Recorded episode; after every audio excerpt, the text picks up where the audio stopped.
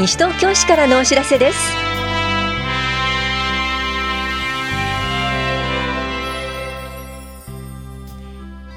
今日は保護者助成金の支給。猫の一時預かりボランティア募集などについてお知らせします。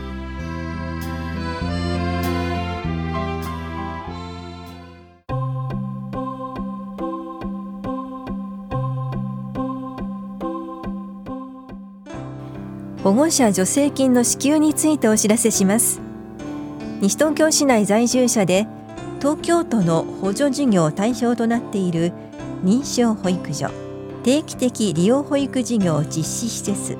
企業主導型保育施設に入所している児童と同居しており月決めで保育利用契約を締結し保育料を完納していて該当する子どもが認可保育所地域型保育事業または認定こども園を利用していない保護者を対象に助成金を支給します。助成上限額は0歳から2歳児の無償化対象児童が第1子1万6000円第2子以降2万5000円。無償化対象外児童は第1子1万6000円第2子3万円第3子以降は4万3000円です。3歳から5歳児まではいずれも第1子が1万6000円第2子以降は2万円です。施設を通じて配布される申請書に必要事項を記入後各施設に提出してください。なおベビーホテルは対象外となります。棚視聴者保育課からのお知らせでした。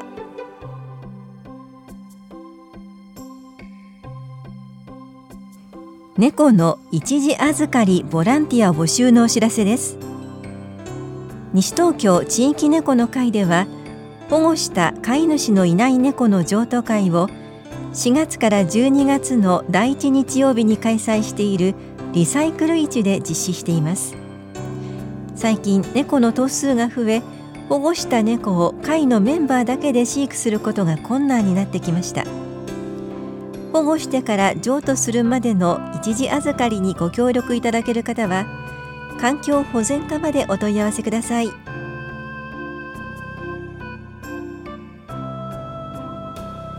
入院期間中の紙おむつ代の助成についてお知らせします。去年11月から今年2月までに紙おむつの持ち込み不可の病院に入院し紙おむつ代を病院に支払っていた高齢者などに助成を行います。助成金額は月ごとの紙おむつ代の実費金額で上限は1ヶ月4500円です。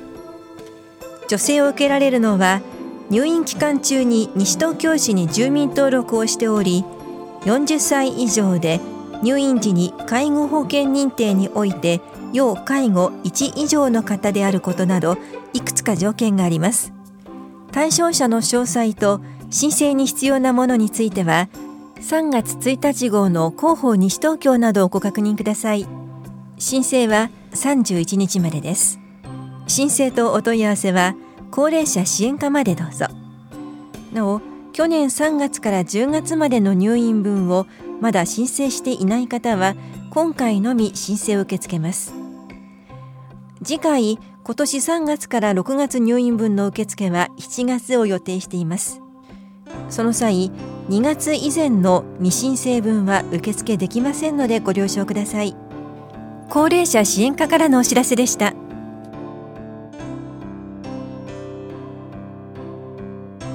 特定任期付き市職員募集のお知らせです。募集しているのは弁護士資格を有する法務専門職です。試験日は4月18日です。応募できるのは司法修士を修了し実務経験を3年以上お持ちの方です。試験案内は棚視聴者5階の職員課法屋庁舎1階総合案内市ホームページでお配りしています。応募締め切りは3月31日です。詳しくは市のホームページ試験案内で必ずご確認ください。職員課からのお知らせでした。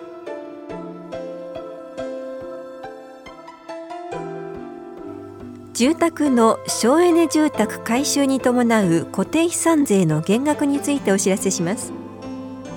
一定の省エネ改修熱損失防止改修工事を行った場合改修工事が完了した年の翌年度分の固定資産税を3分の1減額します。ただし床面積120平方メートル相当部分までで都市計画税は含まれません。対象となるのは平成20年1月1日以前から市内にある住宅で賃貸住宅は除きます。減額を受けるには改修工事後3ヶ月以内に申告を行うこと。改修工事に要した費用の額が50万円以上であること。現在新築住宅軽減と耐震改修に伴う減額を受けていない建物であることが必要です。一定の熱損失防止改修工事とは窓床天井壁の断熱性を高める改修工事で外気などと接するものの工事に限ります。また窓の改修工事を含めた工事であることが必須です。詳しくは飛散税課までお問い合わせください。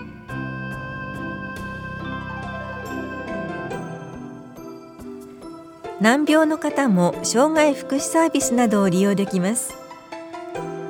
平成27年7月に障害福祉サービスなどの支給対象となる難病が332疾病に拡大されました。これらの疾病に罹患し障害のある方は障害者手帳の有無にかかわらず所定の手続きを経て必要と認められた障害福祉サービスホームヘルプショートステイ呼吸器の給付などを利用できます。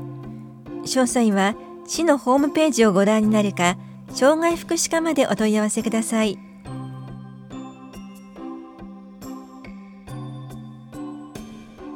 公共下水道への切り替えをお願いします。現在市内のほぼ全域で公共下水道汚水処理の利用ができます。トイレが水洗であっても浄化槽を利用していると洗濯や流しなどの汚水は直接河川に流れ込み悪臭汚濁の原因となります。浄化槽汲み取り便所を利用している場合は地帯なく公共下水道に接続することが法律で義務付けられています。早い時期に公共下水道へ切り替えをお願いします。切り替え工事は市の指定下水道工事店を通じてお申し込みください。工事店は市のホームページでご覧になれます。お問い合わせは下水道課までどうぞ。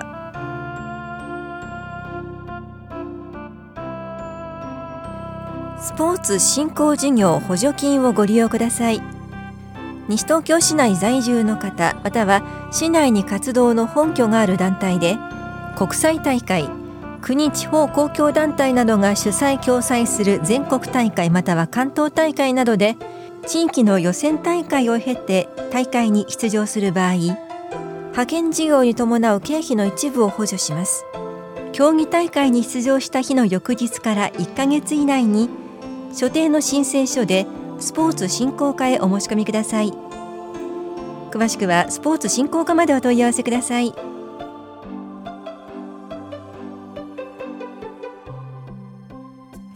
安全なまちづくりのために市民の安心感向上と犯罪の未然防止にご協力ください。動く防犯の目ステッカーを防災センター危機管理室でお配りしています。対象は市内を走行する車両。市内に所在する地方自治体民間団体民間企業その他の団体です。ワンワンパトロールリードカバーを危機管理室または西東京市獣医師会に加盟している動物病院でお配りしています。対象は市内在住で飼い犬登録狂犬病予防接種を行っており散歩時にマナーを守ることができる方です。また不審者などを見かけた際は110番通報をお願いします。危機管理課からのお知らせでした。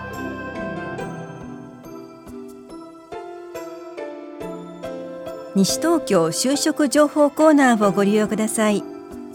昨年度の就職実績は1000人以上です。西東京就職情報コーナーは西東京市とハローワーク三鷹が共同で運営する身近なお仕事探しスポットです。全国の求人情報の検索やハローワーク職員による相談を受け付けています。棚視聴者2階で平日午前9時から午後5時まで利用できます。詳しくは西東京就職情報コーナーまでお問い合わせください。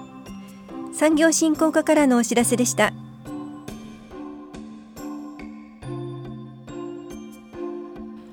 放課後等デイサービス児童発達支援の支給量の上限についてお知らせします。4月から障害児通所給付費放課後等デイサービス児童発達支援の支給量の上限は厚生労働省の通知を受けて1ヶ月あたり原則23日となっています。現在23日を超えて支給決定を受けている方は更新の際に原則として1ヶ月あたり23日になります。ただし障害児の状態などに鑑み必要と認める場合は上限を超えて支給をします。詳細は市のホームページをご覧ください。障害福祉課からのお知らせでした。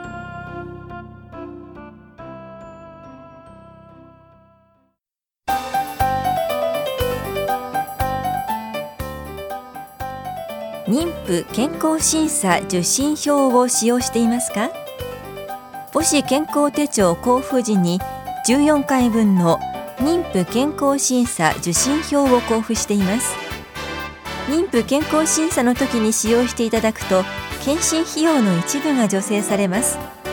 ただし助産院都外医療機関など都内指定医療機関以外で受診した場合はこの受診票は使用できません。産後1年以内に還付の手続きをしてください。詳しくは妊婦健康審査受診票交付時にお渡しするお知らせまたは市のホームページをご覧ください。なお指定医療機関で受診票を使わなかった場合は還付の対象になりませんので受診の際には必ず医療機関に提出してください。また一部女性対象外となる検査項目もあります。詳しくは医療機関にご確認ください。お問い合わせは法や保健福祉総合センター健康課までどうぞ。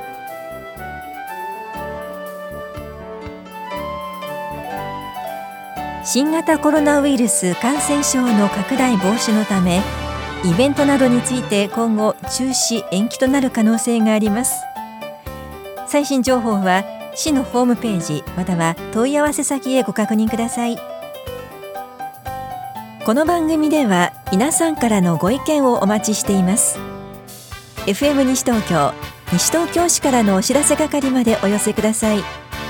またお知らせについての詳しい内容は広報西東京や西東京市ウェブをご覧いただくか西東京市役所までお問い合わせください。電話番号は042-464-1311 042 464-1311番です。以上西東京市からのお知らせ亀井さゆりでした。